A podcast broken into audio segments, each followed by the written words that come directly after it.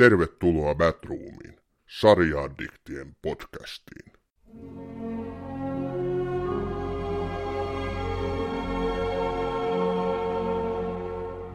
Kuudes kuudetta 1944 liittoutuneiden joukot tekivät maihinnousun Ranskan Normandiaan hyökätäkseen saksalaisten valtaamaan Eurooppaan. Day of Days, D-Day, on ehkä vaikuttavin toisen maailmansodan käännekohdista, joka lopulta johti Saksan luhistumiseen ja sodan päättymiseen. Normandian maihinnoususta alkaa myös TV-sarja Band of Brothers, taistelutoverit, joka kuvaa amerikkalaisen maahanlaskudivisionan joukko-osaston E, eli Easy Companian vaiheita, elämistä ja kuolemista Euroopassa sodan ratkaisevissa taisteluissa. Band of Brothers on totuudenmukainen ja aitoihin henkilöhahmoihin perustuva huippulaadukas minisarja. Kymmenenosaisen vuonna 2001 valmistuneen sarjan takana ovat sellaiset nimet kuin Tom Hanks ja Steven Spielberg, mutta ennen kaikkea sen takana ovat aidot sodan käyneet veteraanit ja heidän tarinansa. Batroom avaa ovet tykistötuleen ja tekee tänään retken Normandiasta läpi Keski-Euroopan suoraan Hitlerin kotkanpesään. Oppaina toimivat Sami Kangasperko ja Ossi Rajala. Ossi, morjensta! Se olisi se aika taas. Ja tota, heti alkuun varoituksen sana, mä oon tota 38 asteen kuumeessa, että mun juttu voi olla entistäkin sekavampaa, mutta sä varmaan oot tottunut siihen. Olen tottunut ja nyt varsinkin kun eletään tämän maailmanlaajuisen toiminnallisen TVn huippukautta, eli tapahtuma TVn huippukautta, niin tota, mä ymmärrän, että sä oot vähän sekaisin, että tässä tallennuksen aikana terveisiä vaan HBO Nordicille, että, että taas. Tota, niin taas, että sponsorointia odotellessa, että tässä jauhetaan 18 vuoden takaisesta silloin maailman kalleimmasta televisiosarjasta seuraavaksi. Ja nythän pyörii tällä hetkellä tämän hetken kalliin televisiosarja HBO Nordicilla, joka on sekoittanut monen ihmisen arkielämän totaalisesti. No joo, kyllä elämän kokonaisuudessa, mutta nyt pakko tähän väliin heti todeta, että joo, että toi 125 miljoonaa dollaria, mikä Band of Brothers taistelutoverit silloin aikoinaan teki ennätyksen, niin tota, se on nyt rikottu jo kyllä moneen kertaan. Ja mitähän nyt puhutaan, millaisista summista, mulla ei ole kyllä mitään käsitystä. No suurin piirtein yhteen jaksoon varmaan upotetaan se 100 niin, No joo, kyllä. Mutta hei toi, vielä sen verran ennen kuin aloitetaan, niin tämä sinun ja, ja tota, maailman hauskimman rehtorin niin tuota välinen kommunikaatio viime jaksossa, eli Simpsonit on herättänyt paljon positiivista palautetta ja tota, meitä on kiitelty muun muassa siitä, että kerrankin otimme tämmöisen vähän kevyemmän sarjan tarkastelun, kun olemme aina puhuneet niin synkistä sarjoista, niin nyt Simpsonit kieltämättä sisältää jonkin verran huumoria. On se hyvä, että, että me ollaan nyt taas palattu näihin todella kevyisiin sarjoihin.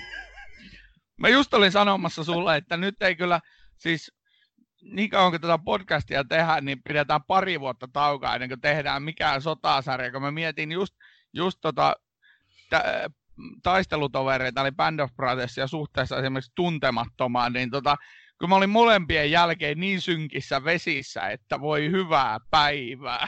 Joo, okei. Okay. Mutta hei, toi oli itse asiassa ihan hyvä lähtölaukaus nyt sitten tähän varsinaiseen aiheeseen, eli tuntematon sotilas ja taistelutoverit.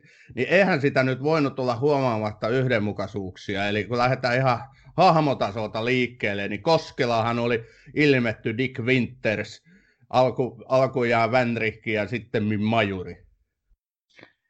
Koskelassa ja Dick Wintersissä on, on yhtymäkohtia, mutta se kertoo ehkä myös siitä, että minkälaiset hahmot tästä sodasta jää niin kuin mieleen, eli, eli tämmöiset Koskela ja Wintersin kaltaiset johtajat nousee helposti ja sitten ne päätyy tämän näiden omien sotamiestensä suosikeiksi, jota kautta ne sitten päätyy tietysti tämmöisiin tarinoihinkin.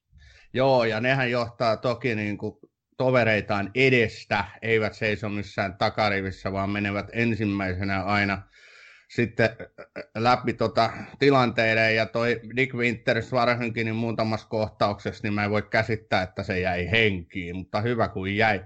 Itse asiassa nyt kun me puhutaan Dick Wintersistä, joka siis aivan loistava näyttelijä, Damian Lewis näyttelee Band of Brothersissa, niin tota, kyllähän hän kaikista tällaisista karrikoiduista sotasankareista kuuluu sinne terävimpään kärkeen. Et, et kyllä niin kuin huippukaveri monellakin tapaa, siis sotilaana, mutta myös tämmöisenä niin kuin oikeuden tuntoisena, oikeudenmukaisena esimiehenä, niin kyllä siinä on, olisi henkilöstöhallinnon oppikirjat aika lailla niin kuin velkaa hänelle.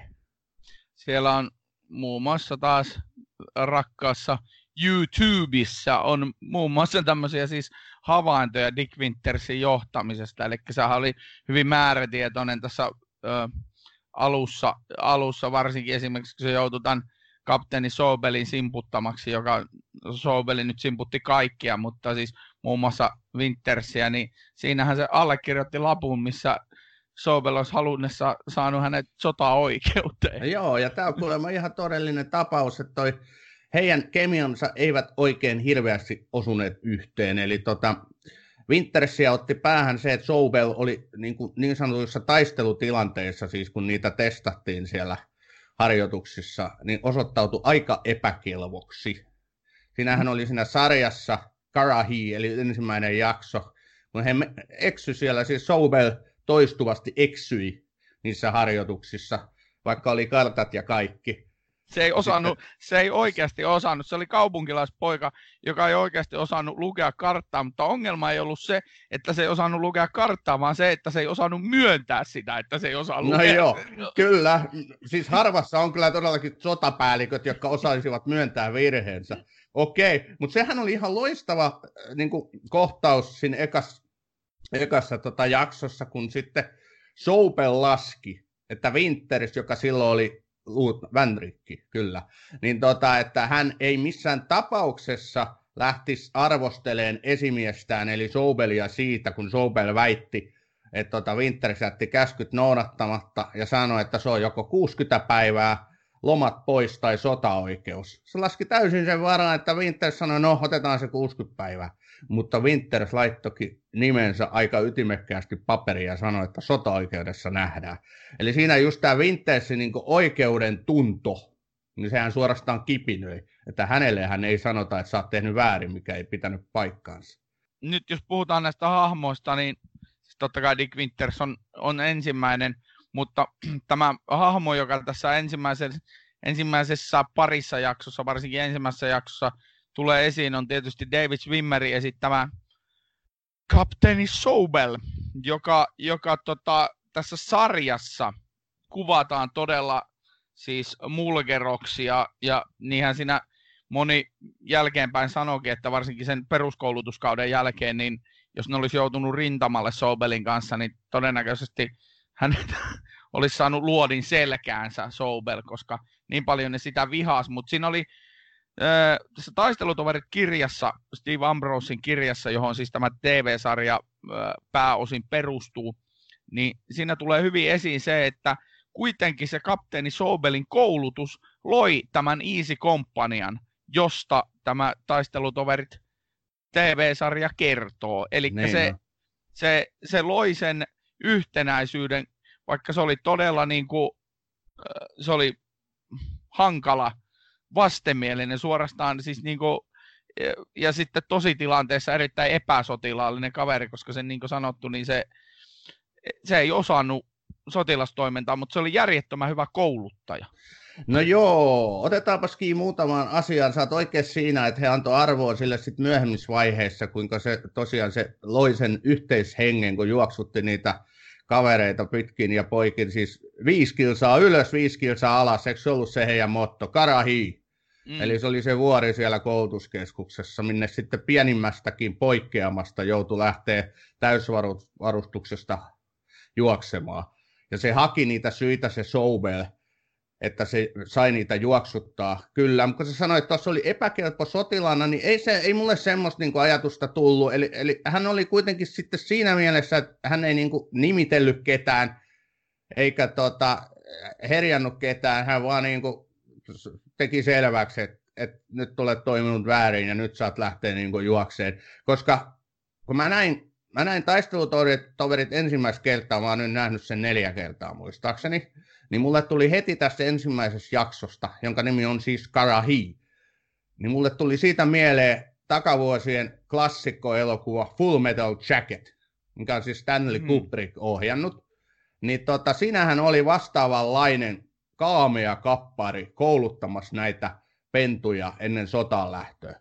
Mutta siis Soubelin ja tämän kaamean kapparin välinen ero oli just se, että Soubel kyllä kohteli näitä sotilaitaan siinä mielessä reilusti, ettei hän nyt ainakaan nimitellyt eikä niin kuin herjannut ja pitänyt tämmöisinä epäsotilaina. Hän halusi tehdä heistä julmia tappokoneita. Niin ja sitten siis siinä mielessä Soubel oli, tosiaan mä en muista sen Full Metal Jacketin kouluttajan nimeä, mutta siis tota, Sobela oli siinä mielessä paljon reilumpi, että, että se oli kaikille tasapuolisesti kusipäinen. Joo, sitä mä en oikeasti ymmärrä, että mikähän siinä Wintersissä nyt sitten otti niin paljon päähän, kaikki nämä muut kapparit, isommat, isommat tota, esimiehet Everstiä alkaen, niin näki niin Wintersissä todellisen tulevaisuuden johtajan. Ja sitten kun ylensivät Wintersin luutnantiksi, niin Sobel oli vähän sen olonen, että ai, miksi?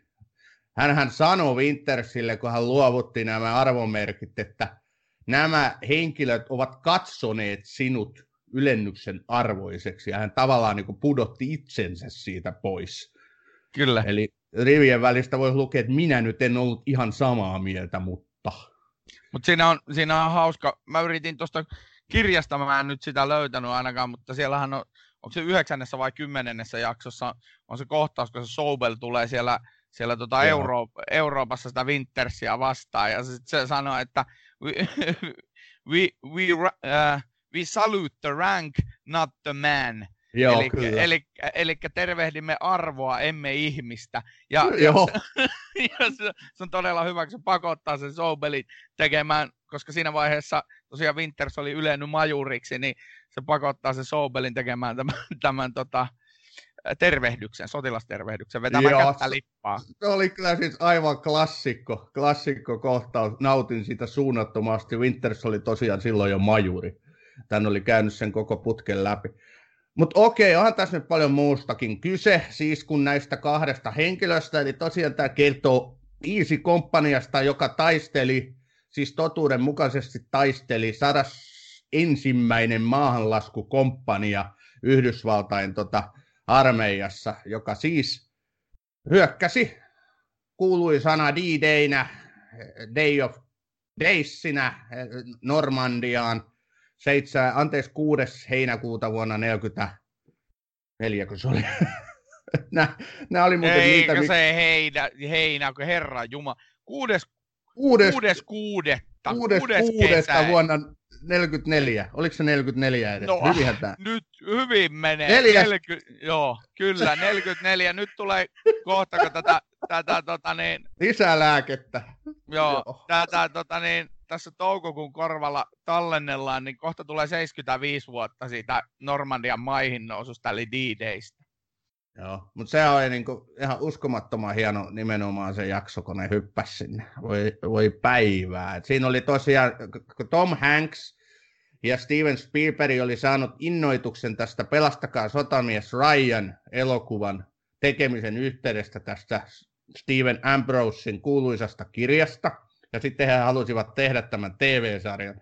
Niin olihan se nyt helppo ottaa sitten taas niitä Pelastakaa sotamies Ryan kohtauksia eh, tavallaan sit mukaan tähän minisarjaan, eli just nämä laskuvarjojoukot, kun hyökkää sinne Atlantin vallin kimppuun, niin tota, aivan mahtavasti toteutettu. Todella, todellista taidetta.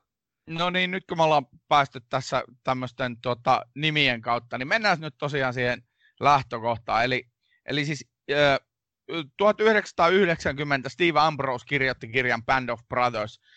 Se on ö, sotahistorioitsija, se on kirjoitellut monta, monta muutakin kirjaa, varsinkin to, toiseen maailmansotaan liittyen. Ja silloin se löysi tämän Easy Companyan, se löysi nämä kaikki Easy Companyan jäbät, tosiaan Malarkin, Wintersin, Nixonit, Liptonit, ketä tässä nyt sarjassakin vilahtelee. Eli aidot veteraanit. Kyllä, ja haastattelin niitä ihan aidosti. Ja sitten meni vuosia ja tämä kirja oli omanlaisensa bestselleri, eli ne, jotka oli kiinnostuneita, niin, niin tota, sen ostivat ja se myi itse asiassa aika paljon.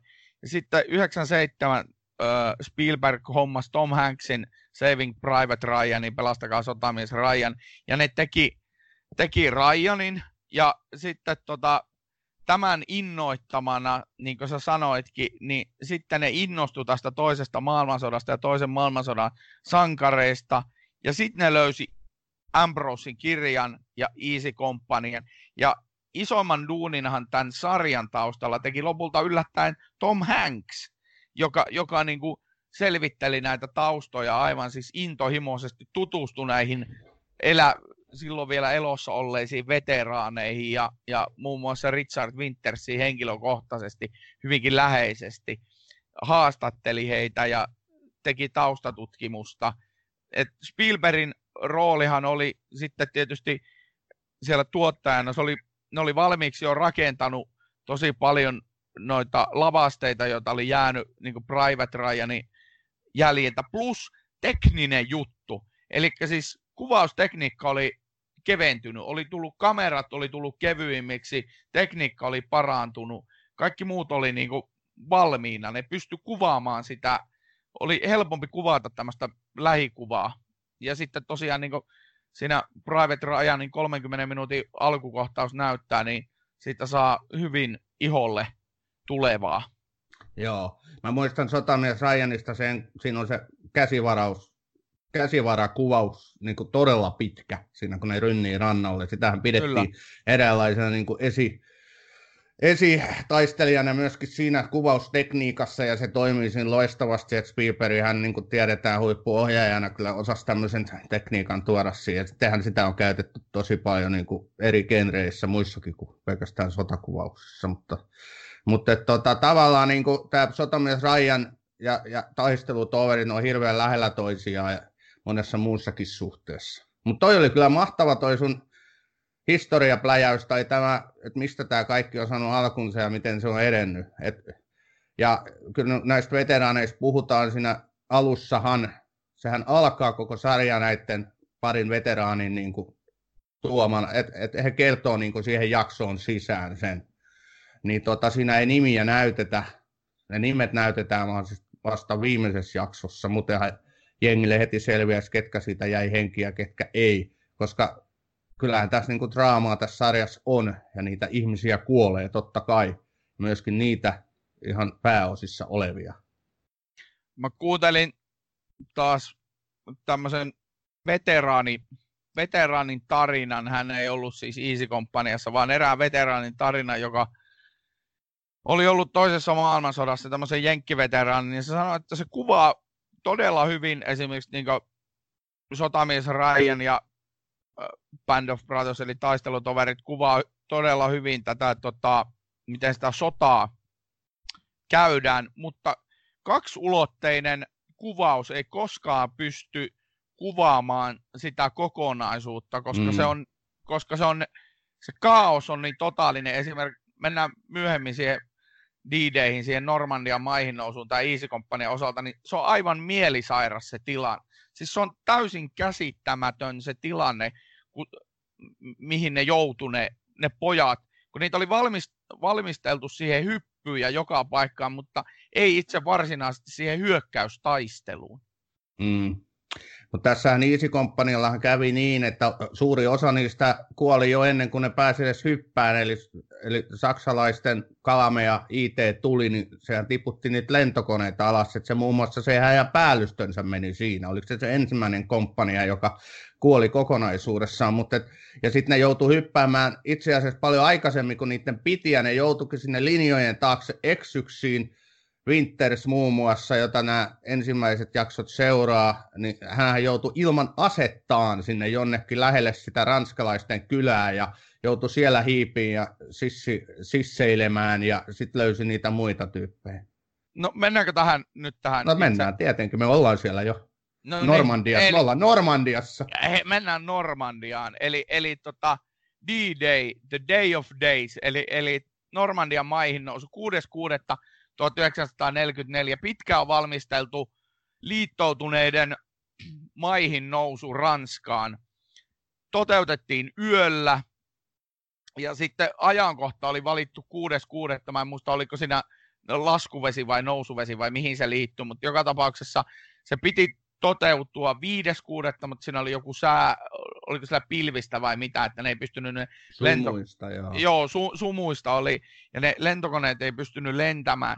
Sitten ne lähti sinne Normandiaan, ja sitten itse asiassa saksalaiset odotti niitä sinne Kaleen kohdalle, eli pohjoisemmassa tai ideemmässä kuitenkin koillinen, sinne enemmän koilliseen, joku pari 300 kilometriä sinne ö, pohjoisempaan, mutta ne tulikin vähän sitä leveämmästä kohdasta, minne ne sitten ö, kanadalaiset, britit ja jenkit sitten nousivat maihin. Ja muistaakseni Easy Company, niin oliko tämä nyt Utah Beachille, mihin, ne, mi, mihin niiden piti tulla, tai Joo. sinne Utah Beachin taakse ne oli nimetty... Ne oli jaettu tosiaan osiin nämä, se Normandian alue oli jaettu osiin lohkoihin, missä oli oma Obama, bi, Omama, Omaha Beach ja Juno Beach. Obama Beach. No niin. Utah Beach ja mitä siellä oli muita. Ja niistähän on itse asiassa näistä lohkoista tehty myöskin erilaisia tarinoita sitten, varsinkin kun o- o- Ohama Beachillä ei mennyt hommat ihan putkeen, mutta jatkan nyt tuota sun tarinaa. Se on omaha se osa. Omaha! omaha, omaha. Vähän sanoin omaha.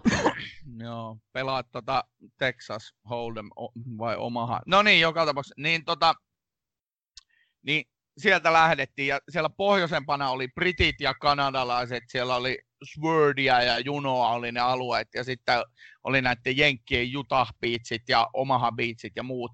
Ja sitten tota, todella kuvittele se tilanne, nyt tulee hetkinen monologi, kuvittele se tilanne oikeasti mielessä, laita silmät kiinni ja kuvittele, kun ne lentokoneet lentää siitä ja sitten tulee viesti, että minuutin päästä hypätään. Ja sitten sit ne katsoo alas, siellä on hirveä räiske, mäiske, se räjähtelee joka paikassa saksalaisia ilmatorjuntaa on ympärillä, hirveä jytinä, semmoisia on pimeitä ympärillä, sitten valoja siellä täällä, mitkä tulee tuliaseesta ja kaikesta. Se lentokone lentää 240 kilometriä tunnissa. Sä tiedät, että tämä korkeus on noin 150 tai 300 metriä, niin 1000 feet, 300 metriä on maksimissaan se lentokoneen korkeus. Nopeus 240. Ja mm. sitten sä joudut hyppäämään, hyppäämään siitä, sä tajuat, koska se vauhti on niin valtava, niin edessä oleva varustereppu irtoaa sulta siinä välittömästi hypyn jälkeen, koska sitä ei pysty yksinkertaisesti pitämään hanskassa. Osa ihmisistä niistä hyppäjistä kuoli jopa siihen, että kun tuli toisten kavereiden varusteet päälle sieltä ylhäältä kovaa.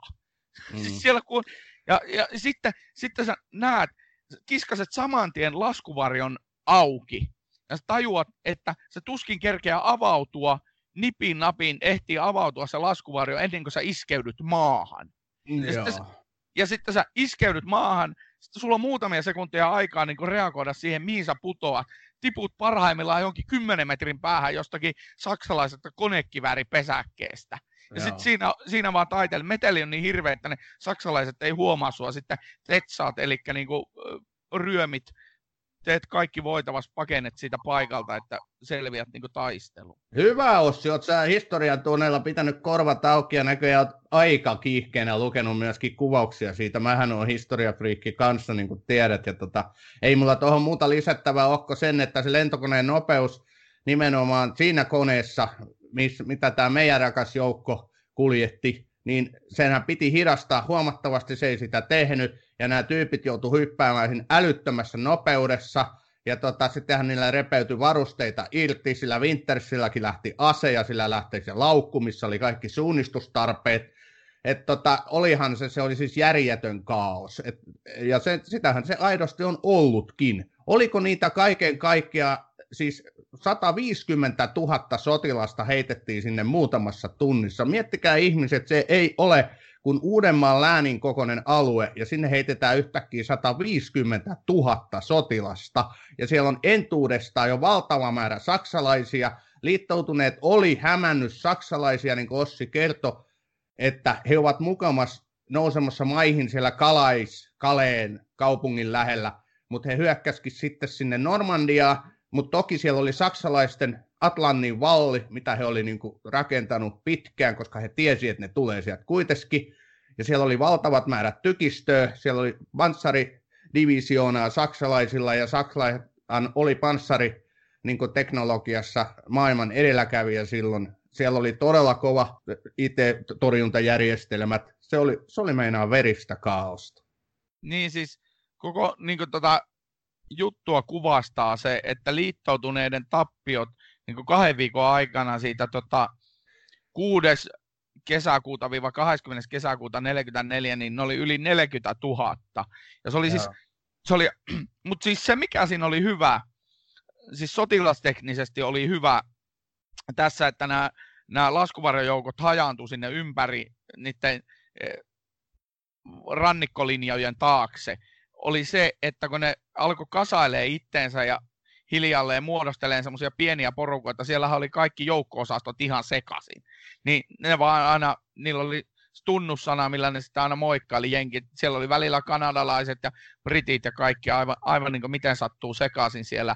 Ja ne muodosti niitä pieniä joukko-osastoja ja sitten ne aiheutti eri puolille siellä Normandia saksalaisille hässäkkää. Ja saksalaisille ei muodostunut missään vaiheessa sen ensimmäisen viikon aikana kokonaiskuvaa, paljonko niitä liittoutuneiden joukkoja oikeasti on siellä maissa. Kyllä. Muistaaksä muuten, mikä se tunnussana oli? En mä muista, ainakin semmoisen muistan Leicester Square oli yksi, mikä niillä oli. Oo, niillä oli sellainen päätunnussana kuin Ukkonen, niin sitten piti vastata, että Salama. Ai niin, Thunder Lightning, niin oli. joo, jäi mieleen hyvin. Tämä on Batroom. Välillä innokkaasti, aina äänekkäästi. Mutta hei, mennään nyt tähän sarjan rakenteeseen. Tämähän on vähän niin kuin pitkä elokuva. Se on hyvin pitkälle näin, eli ensimmäinen, ensimmäinen jakso kuvaa tätä koulutusta ja siinä tutustutaan hahmoihin. Siinä käydään läpi sitä, sen joukko-osaston rakennetta ja valmistellaan tulevaa. Sitten oikeastaan seuraavat, seuraavat jaksot onkin, sitten, sitten on tämä kulminaatiopiste tavallaan sarjassa ja tietyllä tavalla sodassakin, niin Normandian maihin nousu, eli D-Day, joka tapahtuu toisella, toisessa jaksossa. Sen jälkeen siinä on 5-6 jaksoa sitä itse sotaa, ja sitten kaksi viimeistä jaksoa voi sanoa, että siinä niinku, no niinhän se meni oikeastikin, että siinä vaiheessa ne jenkit niinku odotteli vaan kotiin pääsyä, mutta siinä ne kaksi viimeistä jaksoa on tätä tavallaan sen käydyn sodan käsittelemistä ja sitä, että mitä seuraavaksi, mitä nyt tapahtuu ja sitten käsitellään myös heidän henkilökohtaisia suhteitaan siihen sotaan. Joo, mä vähän mä täydennän sua. Se tosiaankin oli noin, että, että kun, sit kun oli tämä hyppy tapahtunut ja ollaan siellä niin linjojen takana, niin sitten aletaan vallata asemia.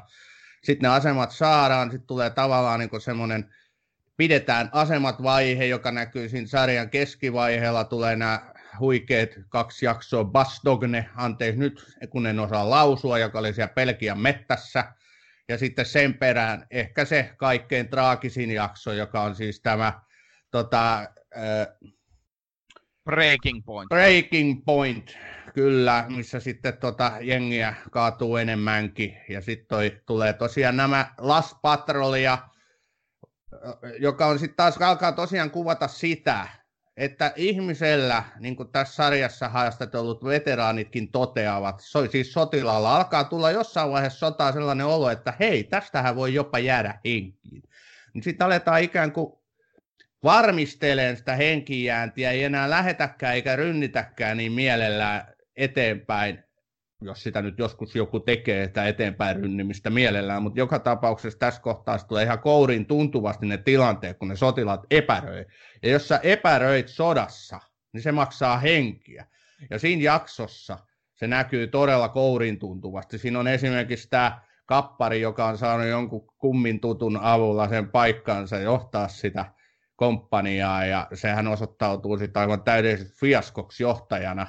Ja sitten tota, se joudutaan vaihtamaan. Sitten tulee sellainen hullu tilanne. Se oli muuten se Spears oli ihan mieleen, että se juoksi sinne saksalaisten taakse, hyppäsi sinne siis tota, jonkun muurin taakse kertomaan, niin kuin kertomaan siis sanallisesti tovereille, että tämmöinen tilanne. Sitten se juoksi takaisin. Muistaakseni sen kohtauksen? Varmaan 300 metriä juoksee saksalaisten läpi. Saksalaiset vaan ihmettä, mikä hitto siinä meni. Ja sitten takaisin. se, se, tota, sehän oli siis, sitähän pidettiin vähän, vähän niin kuin hulluna sitä Spearsia siinä joukkueessa, mutta mä en muista mikä se oli, tai kaveri, oliko se Lunnantti Digi vai mikä se oli se, mikä se, oli se jätkä, josta, jota sä nyt tarkoitat, mutta siis siinä, joka kuvataan siis tässä sarjassa, että hänellä pää hajoaa siellä johtotilanteessa. Joo. Ja tota, mutta sehän, siis ainakin niin minun saamieni lähteiden mukaan, niin se ei mennyt ihan noin, eli se ei ollut mikään raukkis se, se kaveri, se oli kuitenkin kahdella urhollisuusmitalilla siihen mennessä jo siinä sodassa, sodassa palkittu jätkä, se meni todennäköisesti paniikkiin siitä, kun se silloin, kun ne hyökkäsi siihen saksalaisten taloon, niin se loukkaantui niin kuin käteen. Niin se todennäköisesti meni sitä kivusta paniikkiin, mutta se tuossa sarjassa kuvataan niin kuin silleen, että sehän oli sekava kaveri, se katoili sieltä ja sieltä niin kuin Joo, se lähti, a... mun mielestä aina siinä jaksossa, Pastokne jaksossa, jaksossa just, se kävi aina tervehtimässä niitä miehiä siinä linjassa, sitten kun vähänkin alkoi rytiseen, niin se sanoi, että nyt hänen täytyy lähteä pataljoonaan käymään, eli se niin kuin häippäs, ja sitten niitä alikessuja ja kessuja, joita tässä on kanssa tosi paljon, ja kuvataan hienosti niitä, jotka oikeasti joutuu olemaan niissä poteroissa syvällä, oli tämä Malakki, ja sitten oli tämä ja sitten mun lempihahmo, joka yleni Vandrikiksi, eli Carwood Lipton, jota tämä Donny Walperi näyttelee, niin, niin he tota, arvosteli sitä, mikä jatka tämä on, että lähtee karkuun silloin, kun pitäisi johtaa.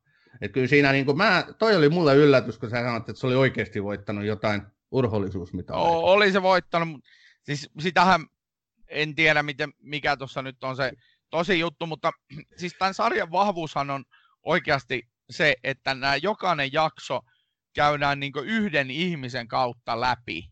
Eli siellä on esimerkiksi, e, esimerkiksi alkupuolella on nämä lääkintämiehet, se nyt kolmannessa. Ja, ei kun Baston, ei kun se on, Bastonissa on joo, just tämä Doc. Bastoni, Bastonissa on jo just tämä lääkintämies, joka juoksee siellä. Ja siinä just avautuu semmoinen todellisuus, mikä on, mikä niin kuin mullakin on mennyt tuosta sodasta, sodasta ohi, että, että siis lääkintämiehethän on usein näissä sodissa – niin nehän on ihan avointa riistaa. Siellä ne mm. ravailee ja Joo, jeesa. Kyllä. Ne ei voi jäädä poteroon odottaa, vaan niiden pitää heti lähteä, kun joku huutaa, että lääkintämies.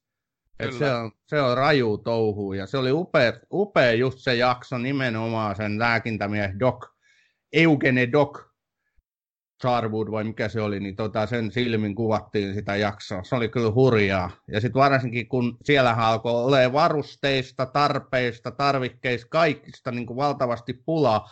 Liittoutuneethan heitti sinne tota, tavaraa, mutta ne tippu saksalaisille vahingossa tavaroista, se oli koko ajan semmoista sumuista. Se oli siis, oliko se nyt siis syystalvea vai oliko se kevättalvea, mutta siis se oli se oli todella sumuinen paikka, ettei se nähnyt mitään. Ne oli siellä kuukausi tolkulla ennen kuin ne pääsi sitten sinne Foin kylään vihdoinkin hyökkäämään. Ja, ja sitä mä olin jatkamassa, kun sä tuossa alustit sitä, että miten tämä niinku, tää kaari menee tässä kymmenes osassa, niin sitten siellä loppupuolella taas tosiaan, kun halutaankin jäädä henkiin ja tulee se Last Patrol-jakso, jossa sitten määrätään nämä kymmenen niin sanottua vapaaehtoista, että te lähdette nyt sinne helvetillemoiselle tehtävälle piti mennä sinne saksalaisten linjoihin sinne kaupunkiin hakee vankeja, että niitä mm. voisi tuoda eläviä saksalaisia mukana. Se oli kyllä aika, aika kaamea jakso. Siinähän, oli, siinähän kuvattiin sitten tämä Websterin, sotamies Websterin silmin sitä, kun Webster oli pitkään sairaalassa, hän ei ollut edes Normandiassa diideinä, niin tota, hän olihan, tulee... se, olihan se nimenomaan, se oli se oli siinä maihin nousussa, mutta se loukkaantui hyvin pian sen maihin nousun jälkeen. Ne jätkät oli pahana siitä, että kun se oli neljä kuukautta siellä sairaalassa eikä siellä tullut joukko sitä, kun se ei ollut Pastongissa, niin siitähän ne oli sitten ei, se ei ollut, joo. Siitähän oli pahana, joo. Ja sitten tuli semmoinen posket puhtaana ja pullottaa ja hyvinvoivan näköjä ja tukka kammattuna ja vastassa on niin niitä, jotka on myörinyt siellä mudissa kuukausi kaupalla on ihan kaameessa kunnossa, niin ilman kun siinä oli vähän eri puraa, mutta tota, se Websterhän joutui sitten lähteen sinne tehtävään mukaan ja, ja siinä oli muuten yksi toinenkin newbie, jos näin voidaan ruukkia, jos näin voidaan sanoa, eli tota, tämä Vänrikki. Satutko muistamaan, kuka tämä oikeassa elämässään tämä Vänrikki oli? Ja, tarkoitatko Colin Hanksia, eli Tom Hanksin poikaa? No joo, hyvä, kyllä, juuri näin. Se oli mulle uutta tietoa, kun mä tätä taustatutkimus tähän tein, että tosiaan Hanksin poika näyttelee tässä, Colin Hanks. Colin Hanks hän on näytellyt paljon muussakin. Tiedätkö, Josta... missä... Ne. Tuli Hanksista mieleen, että sehän esiintyy tuossa kyseisessä jaksossa. Tiedätkö, missä kohtauksessa se esiintyy? Tom. Tomppa. Niin, niin. Ja Tiedätkö... muussakin kuin käsikirjoittajana tiimissä. Tai no, ohjaajana. Mu, mu, muussakin, joo. No mikä? Siinä kun se, se on se ne käy ensimmäisen kerran siellä, tekee sen tutkimusretken sinne to, joen toiselle puolelle taloon ja tuo sen saksalaisen, tai ne, tuo ne pari saksalaista. Sitten se yksi saksalainen jää kitumaan sinne rannalle. Ja sitten niin. seura- seuraavana päivänä kattelee, kattelee ja yksi sanoo, että, että että sitten tuota lopettaneet, tuota, että se jää sinne huutamaan se saksalainen sinne joen toiselle puolelle, niin se huuta, huutava ääni on Tom Hanks. Todellinen cameo-rooli. Joo. Okei, no tota en olisi ehkä ihan pongannut, mutta tota, hyvä, että sulla on nämä kuuluisat syväkurkkulähteet. Mutta hei, tästä me päästään sitten siihen, että ketäs muita kuuluisia näyttelijöitä siinä on tässä sarjassa. Aivan valtavasti, siis aivan järkyttävä. Ja nyt ei puhuta siis pääosanäyttelijästä, vaan Tarkoitatko vi, vi, vi, vilahtelevia hahmoja? Niin, tai sitten niin kuin niistä, jotka on vähän niin kuin jossain sivuosassa. No, no lähdetään vaikka no, Liptonista, niin Donny Wahlberg. New Kids on the Block. No niin joo, hän on pääosissa tässä joka tapauksessa. Hanging Tough. Sitten tota, täällähän on tietysti sitten aina niin, siellä on Michael Fassbinder, joka on myöhemmin ihan kohtuudella noussut jonkinlaiseksi, jonkinlaiseksi Starbucksi. Sitten täällähän on aivan loputtomasti, tosiaan juteltiinkin tuossa Herbert Sobel, eli David Swimmer on siinä. No hän oli mun mielestä, niin, no, okei okay, Swimmer oli en, ainoa, jolla oli jo aiempaa niin kuin merkittävää uraa. Ja merkittävänä urana pidetään nyt sitä, että hän on esimerkiksi tämmöisen keskiverto suomalaiskatselijan tietoisuudessa, eli Frendeissä näytellyt Rossia tietysti. Mutta se, sehän tota, silloin kun HBO markkinoi tota sarjaa, tähän muuten liittyy yksi jännittävä yksityiskohta. Tiedätkö mikä päivä oli siis Jenkien HBOn ensi-ilta tällä sarjalla? Milloin tuli Varmaan 4.7. niiden itsenäisyyspäivänä. Ei, kun siis tähän näytettiin, siis D-Daynä näytettiin Ranskassa, mutta koska tuo tuli HBOn. Se oli 9.9.2001. Soittaako kelloja? Jesus. No kyllä se nyt soittaa varmaan aika monellakin. Paitsi niin. että se oli 11.9. jos sä ei, nyt haet... Ei, vaan sitä, että ne ei, voinut, ne ei voinut markkinoida. Se markkinointi loppui totaalisesti siihen. Se sarja pyöritettiin HBOlla kymmenjaksosena, mutta se markkinointi loppui ensimmäisen jakson jälkeen kokonaan. Oi perhana. Joo, okei. Okay. Mutta sä luettelit, okei, okay, Fassbinder, kyllä. Hänhän on Magneetto X-meneissä ja ties vaikka missä Assassinissa näyttelee ja on noussut tosi kovaksi. Sitten sit siellä oli Tom Hardy. Ja oli kyllä, kyllä Hardy niin nuori kaveri, että voi veli, että mä tunnis, tunsin niistä valtavan paksuista huulista, että toihan on Eli Tom Hardyhan on näytellyt nyt esimerkiksi tässä Dunkirk, loistavassa, loistavassa sotilaselokuvassa Dunkirk, eli Christopher Nolanin aika tuorekin teos, se viime vuonna valmistunut. Niin on todella, todella hyvä siinä on se 17 tainnut. Mutta sitten tietysti kaikki, jotka Jenkki Talk Showta kattelee, niin Jimmy Fallonkin vilahtaa siellä. Kyllä, hän näytteli ensin sotaleffassa ja sitten päätti alkaa pistää pystyyn toi omaa talk showta. Okei, jep. Ja sitten toi Michael Goodlitz, jota minä en tunnistanut alkuun. Sä nyt et tietenkään tiedä, kuka piru on Michael Goodlitz, mutta hän näytteli Abrahamia Walking Dead-sarjassa. No tietysti. Do you want touch my nuts? Joo, no niin, ja lisää ri... lääkkeitä. Joo, kyllä. Tämä on Batroom. Välillä innokkaasti, aina äänekkäästi. Sen mä vaan haluan sanoa, että siis Malarkia tässä sarjassa näyttelee brittinäyttelijä Dexter Fletcher, jolla on ehkä siistein nimi, minkä mä tiedän. Dexter Fletcher. Sano toi monta kertaa nopeasti. En sano. Niin, no, joo, Malakki oli mullekin se yksi niin lempihahmo, niin kuin tämä Liptonkin oli. Että, tota, ne oli jotenkin semmoisia...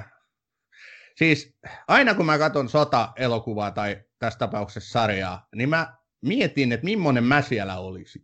Varmaan aika monella suomalaisella uskaltaisin väittää, varsinkin miehellä on semmoinen fiilis, kun me tiedetään, että meidän edelliset sukupolvet on siellä joutunut ryömiin omissa poteroissa. Et, et sitä miettii, että jos itse joutuisi semmoiseen tilanteeseen, niin millainen olisi, mitä tekisi.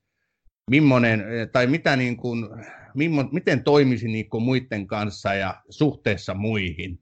Sitten hakee näissä sarjoissa ja leffoissa just semmoisia samaistumisen kohteita, ajatellen, että minä olisin juuri niin kuin hän. Niin tässä tapauksessa tämä Malarkki, Malarkki ja Lipton, ne oli sellaisia niin kuin, sellaisia tyyppejä, johon mä itseni jotenkin sijoittaisin. Mä, mä sijoittaisin itteni tietysti. tietysti. Ei tietenkään aidosti testaamaan, mutta, tai no ei näillä kilometreillä enää kyllä joudu testaamaan. Sitten on aika Joo, he... kyllä me ollaan ihan nostomiehiä, mutta tota, toi, tilanne Suomessa, jos meitä, meitä alettaisiin niinku kutsuta ja alettaisiin niinku liike, liikekannalle panossa hakeen, että tota, kyllä sitten olisi jo menetetty aika paljon. Siinä, siinä vaiheessa, kun tota, mitä sulla siinä repussa on? Neljä astmapiippua. Okei, okay, joo. Me... mulla, mulla olisi yksi laukku olalla pelkästään lääkkeitä varten, mutta... joo. oi, mutta, oi, no niin. mutta, to, Vakava mutta, aihe ja minä nyt nauretaan.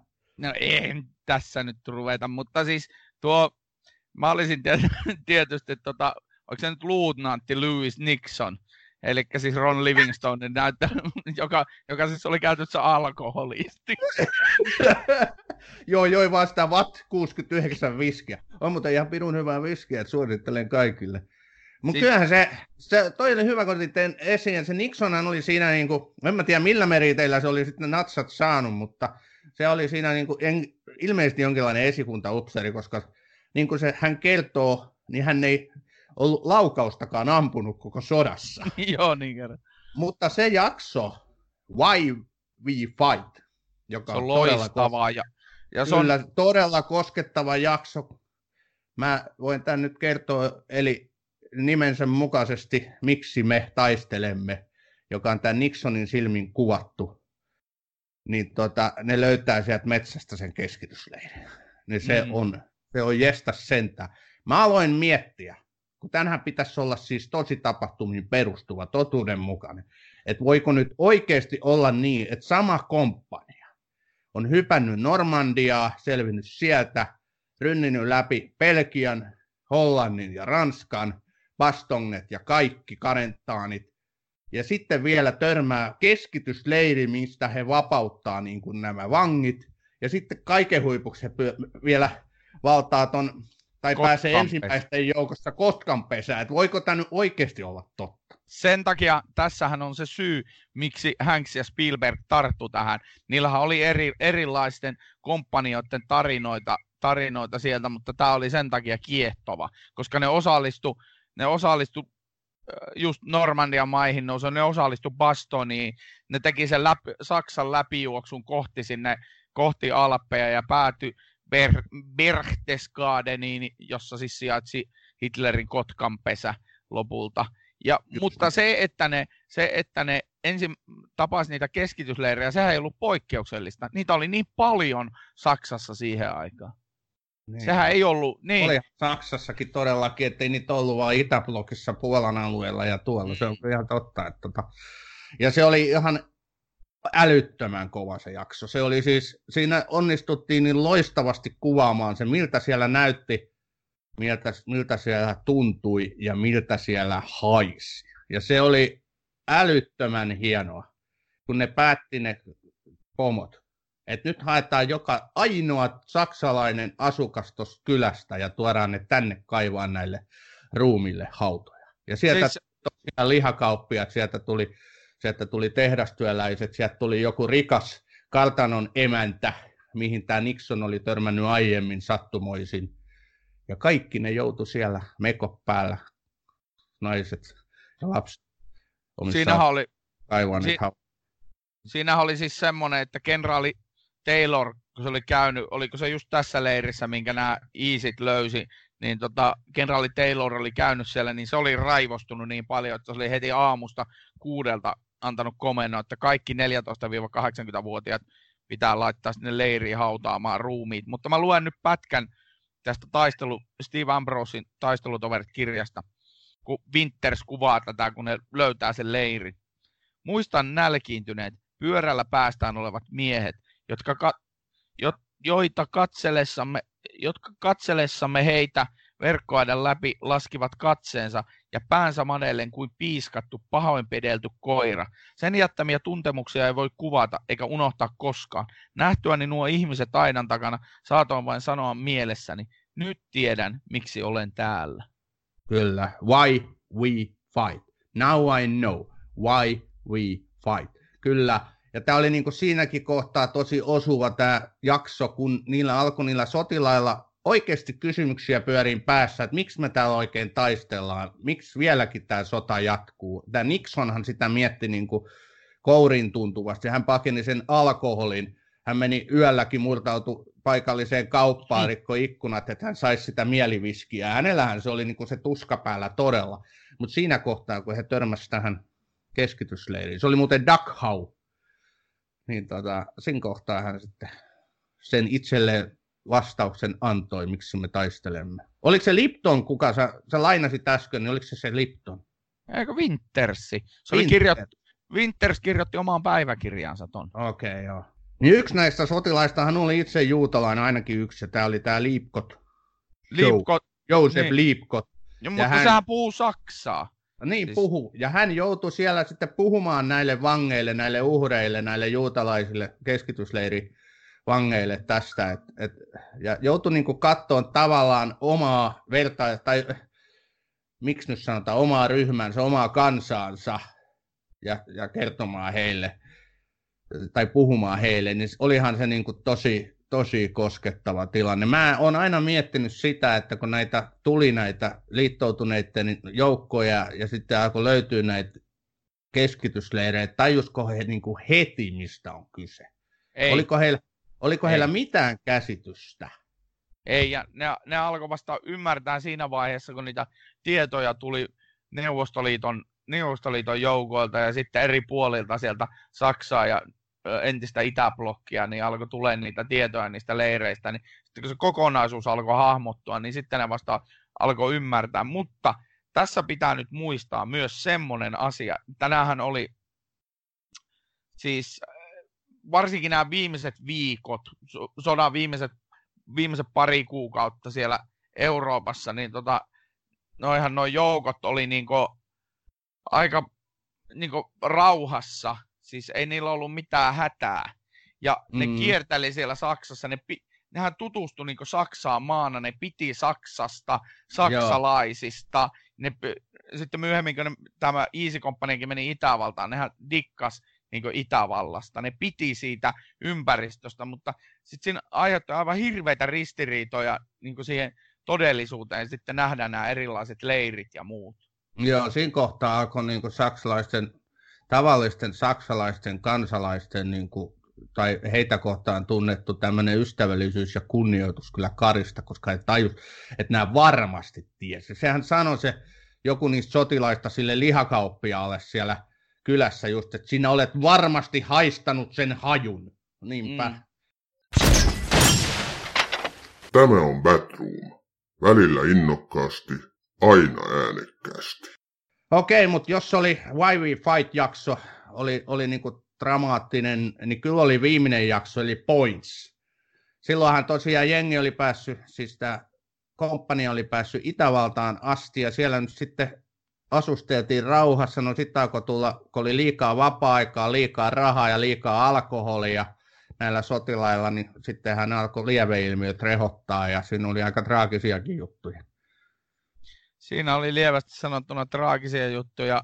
Tuossa sarjassa kuvataan se yksi, kun se ampuu sen ristey, risteyksessä olevan risteyksessä päissään tämä sotamies ampuu risteyksessä olevan, oliko se nyt sitten mikä risteys? Vaan? Sotilastoverinsa, niin. Mm.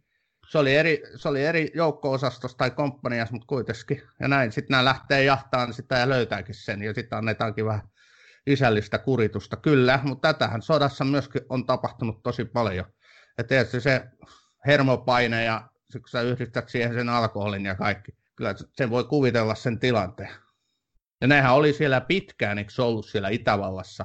Ennen kuin he no ne, ne, oli jo pit, ne oli jo pitkään siellä Saksassa. Ne, sehän oli vaan semmoinen siis läpijuoksu, kun ne veteli sieltä Belgian kautta, veteli Etelä, Etelä-Saksaan junilla ja niillä amfibio-kuljetusautoilla. Ja, ja tota, se on niinku, niillä oli oikeasti todella tylsää, eli tämä tota, Spearsi, oliko se nyt kapteeni muuten se Spearsi? Se oli varmaan noussut tai ylennetty siinä vaiheessa jo kapteeniksi. Niin, tota, sehän järjesti niille muun muassa siellä, kun ne oli siellä ennen kuin ne päätyi Itävaltaan ja sinne Etelä-Saksaan, niin Kölnissä vaan semmoisen ihan tutustumisen reissu, että mennään katsoa Kölniä, ne meni katsoa muun muassa Kölnin puoliksi tuhottua tuomiokirkkoa ja kaikkea. Meni vaikka no tossahan sitä ei kuvatta. kuvata, ei, sarjassahan ei, sitä ei ole. Ei, mutta si, siinä oli todella paljon, niin kuin, ja sitten se mikä näissä loppujaksoissa jää vähän vähemmälle huomiolla on tämä, että jenkit, britit, kanadalaiset, ketä siellä nyt oli, neuvostoliittolaiset, ei tiedetä kuinka paljon, mutta siis nehän ryösteli ihan armotta saksalaisia. No ja sitten, sitten joukko, joukko-osastot otti haltuun ihmisten asuntoja. Raus in fünf minuutten, ulos viidessä minuutissa. että, tot, Joo, et, kyllä. Että se sota niin tuli niille tavallisille saksalaisille konkreettisesti siinä kyllä silmille. Niinpä, se on ihan totta. Tota, se mikä mun mielestä oli aika erikoinen tapa, niin siinähän jengi odottaa kotiin pääsyä, kotiutusta. Ja sitten ne laskee niitä pisteitä. Niin mä aloin miettiä, mikä pirun järjestelmä semmoinen, että sä oot riehunut ja sotinut ja, ja tapellut niin vuosikausia ja silti sulle ei ole tarpeeksi pisteitä, että sä pääsisit himaan. Niin, et, Joo, et... ja sitten, sitten, tota, sitten lotolla arvotaan komppanian kesken, että kuka pääsee kotiin. Joo, kyllä. Mikä pidun pisteet, ja kuinka paljon sitten oikeasti pitää sotia ennen kuin on pisteitä niin paljon, että pääsee. Tulee vähän mieleen joku tietokonepelit, mutta tota, mutta joka tapauksessa sitten tämä huipentuu siihen, kun Easy Compania pääsee sinne Kotkan pesään. Adlerhorst. Eagles Nest, kyllä. Niin, natsien valhalla, joka sijaitsee siis... Todellakin, eli Hitlerhän sai tämän lahjaksi näitä ihanilta kavereilta, Himmleriltä ja kumppaneilta tämän Eagles Nest-paikan. On muuten komella paikalla, mä oon mennyt sitä aika läheltä, kotiin Itävallassa lomilla.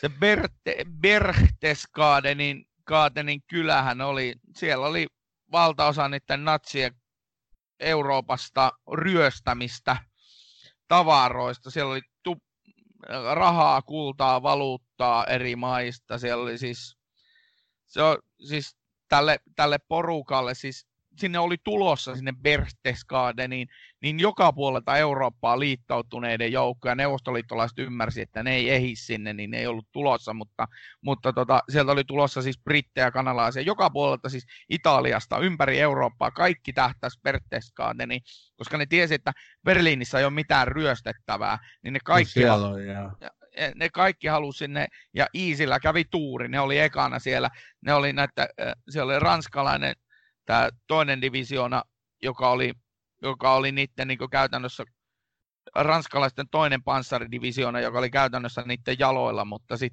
sitten tota, nämä ehti ensin ja ne otti, otti haltuun siellä. Ja siellä muun muassa erään sotamiehen kotiin sitten päätyi Hitlerin henkilökohtainen valokuva Tota mä olisin juuri kysynyt, että pitääkö se legenda paikkaansa, että oliko se tämä Babe Heffron vai kuka se oli, joka nappas Hitler valokuvauskirjan itse ja pisti taskuun. Ja sitä vielä kuulusteltiin siitä, että sinä olet viimeinen, joka siihen on koskenut. Onko se sinulla? Ei.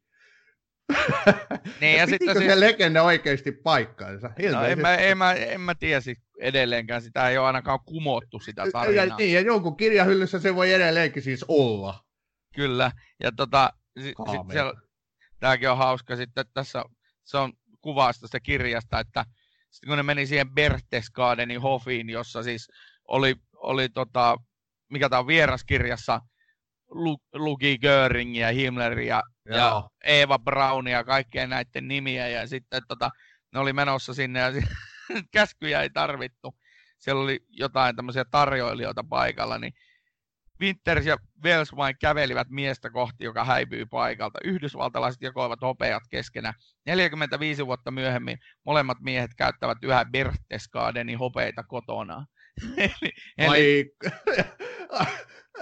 Joo, Mut, toi on aika Mutta tämä on, niinku, tää on niinku lyhyt esimerkki siitä, koska suurin osa niistä sotamiehistä oli ne sitten minkä maalaisia vaan näissä liittoutuneiden joukossa. Ne oli köyhiä tavallisia ihmisiä ja ne pyrki mm. haalimaan itselleen kaiken arvokkaan ja lähetteli niitä kotiin kuka mitenkin. Kyllä. Se on ihan totta ja sitten just se, he kokivat sen oikeutuksekseen, että he voivat ryöstää natsien aarteet ja natsien tavarat. Kyllä, se on ihan totta. Olihan natsikin tehnyt samalla tavalla ympäri Eurooppaa, kun olivat vallanneet sitä. Ranskasta oli viety kaikki suuret aateet ja, ja muualtakin. Mutta vielä yksi yksityiskohta, oliko se, oliko se Jöringin palats, mihin Winter sitten vie Nixonin Joo. salassa tai yllätykseksi ja näyttää Nixonille se valtava viinikella, että ole hyvä, saat valita mitä haluaa. Se oli Nixonille oikein sellainen yes hetki, että vihdoinkin saa juotavaa. Joo. Niin, siellä oli joku 10 000 pulloa erilaisia Joo, kyllä, si- riittää vähän rystämistä. Kyllä. M- Mutta joo, okei, hei, nyt ollaan tultu aika hyvin tämä tarina päätökseen. Dick Wintersin, joka tässä on siis se Damian Lewisin näyttelemä keskushahmo, niin osaltahan sitten kävi niin, että hän pääsi sinne Nixonin eli ystävänsä perhefirmaan, joutui melkein Korean sotaankin vielä sitten aikoinaan, ei sinne kuitenkaan se tähtänyt. Ja sitten kuoli eläköityneenä yrittäjänä jossakin päin Yhdysvaltoja, oliko se Kansasissa, että et tämä niinku kirja sulkeutuu hänen kohdallaan kyllä upeasti. Ja näille muillehan kävi sitten, mitä kävi, iso porukka, eli tosi vanhaksi, että oliko tämä Winterskin yli 90, että sekin on eräänlainen kummallisuus, että sodan läpikäynyt ihminen voi elää yli 90 Mikä piru pitää hengissä niin pitkään?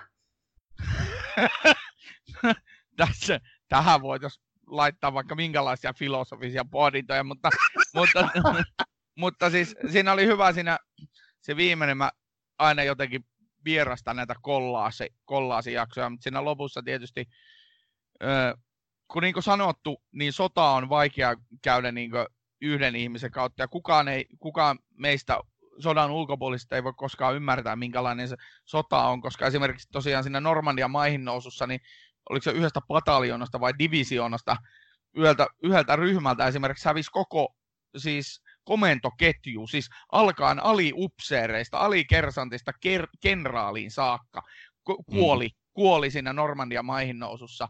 Ja niin, sitä sotaa ei pysty kuvaamaan, mutta kun elokuvallisesti on pakko kuvata joidenkin muutaman hahmon kautta. Tähän on otettu 15 semmoista enemmän tai vähemmän isompaa hahmoa ja, ja tosiaan jokainen jakso käydään yhden henkilön kautta.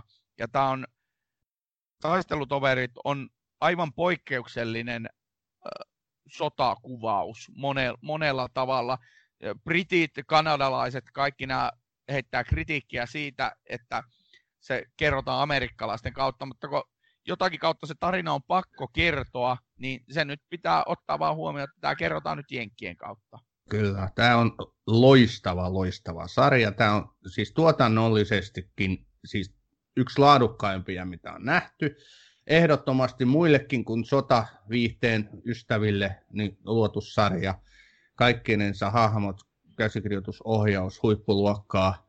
Mä sanoisin, että omalla listalla, niin mehän tehtiin silloin, siitä on jo aikaa sun ja parin muun kaverin kanssa tehtiin se lista kaikkien aikojen parhaista sarjoista, niin kyllähän täällä siellä, täällä siellä kympin kärjessä mullakin oli. Et kyllä, tästähän tuli sitten se Pacific-sarja myöhemmin, se oli Tom Hanks ja Spielberg myös mukana, mutta ei se ihan niin hyvä kuin taistelutoverit. On sekin loistava, mutta ei, ei tätä luokkaa. Mä en ole edes Pacificia vielä kattonut, mutta tämähän on niinku, tämähän on meidän sarjoista, tämähän on ihan minisarja, siis silleen kymmenen jaksoa, mutta niin kuin sanottu, toistan sen verran itseäni, että tässä on, tämä on niin kuin tavallaan kymmen, kymmentuntinen TV-elokuva, jossa se ka- tarinan kaari rakenne on hyvin selkeä. Ja sitten tuota, tässä on niin kuin hyvin lähelle, ihmistä lähelle tulevia, niin kuin me puhuttiin esimerkiksi tästä YV Fight-jaksosta, joka on mulla aivan siis, se jää päähän lopu, lopun iäkseni siellä monta jaksoa, tai Baston, jossa, jossa niin tulee turpaa oikein kunnolla ja palelee välillä vaikka kuinka paljon puutteellisten varusteiden takia, niin tässä on semmoisia jaksoja, jotka niin kuin yksittäisinä suorituksina, ja onhan tämä todella palkittu televisiosarja. Ja, Kuusi emmiä.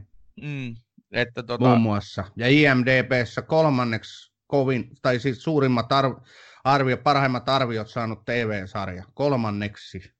Se Joo. oli pitkään toinen, mutta nyt siellä on se dokumentti. Joku, joku maapallodokumentti on kakkosena. maapallodokumentti. Joku maapallodokumentti. No jolta mitä näitä nyt oli. niin. Jo, joku maapallo. joku, joku, joku kuvannut, joo. Mutta tota, joo, tähän siis lyhyestihän tämä kertoo Easy Company tarinan D-Daystä V-Dayhin, eli Win in Europe-päivään. Mutta, mutta tota, aivan uskomaton sarja. Katoin ensimmäisen kerran moneen moneen vuoteen nyt uudestaan tähän valmistautuessa. Ja yksi, yksi täydellisimpiä TV-suorituksia, mitä, mitä on niin missään. Kyllä ihmiset, katsokaa tämä sarja. Tykkäätte ja mietti, Miettikää. Ja miettikää. Ja tämä on historiaa ja kaikkien pitää tietää historiaa, jotta me voimme elää nykyisyyttä ja katsoa tulevaisuuteen. Kyllä, nyt mennään suosituksiin. Ossi, mitä sä suosittelet? No vastapainoksi tälle synkkyydelle ehdotan vielä ehdottomasti synkempiä juttuja. eli tota, tämmönen, tämmönen kirja, kuka suomalainen kirjailija tämä olikaan kirjoittanut, kaatunut Normandiassa, joka kertoo semmoisen mielenkiintoisen tarinan suomalaispojasta, joka päätyi tota, Mikko Porvalin hieno kirja Kaatunut Normandiassa, suomalaissotilaan tarina, jossa, jossa tota, nuori poika Olavi Nenonen Kurkioelta tuolta entisestä Karjalasta päätyi Kanadan armeijan leipiin ja sitten 44 kuoli Normandiassa ja se on aika, aika hurja tarina siitä, että miten ihmisten valinnat, valinnat on aika kauaskantoisia, eli hänen isänsä syytettiin murhasta ja sitten se poiki avioiroi ja sitten äiti lähti Kanadaan ja kaikkea semmoista. Mutta tota, sitten sen lisäksi suosittelen tietysti, kun tämä on jenkkihapatusta, niin katsokaa saksalaiset Stalingrad, sitten äh, Das Boot, U96 sukellusvene-elokuva ja sitten tietysti Perikato. Perikato, kyllä. Kattokaa Perikato oikeasti Hitlerin viimeiset päivät. Näin no, mä en suosittele muuta, mutta mä päätän nyt tämän, mä kiitän Ossia ja mä päätän tämän podcastin nyt Dick Wintersin, majori Dick Wintersin yhteen lauseeseen, jota itse en kyllä voinut nieleskelemättä kuulla kun hänen pojan poikansa oli kysynyt, että isoisä, olitko sinä sankari? Niin Winters vastasi, en, mutta minä taistelin sankarien rinnalla.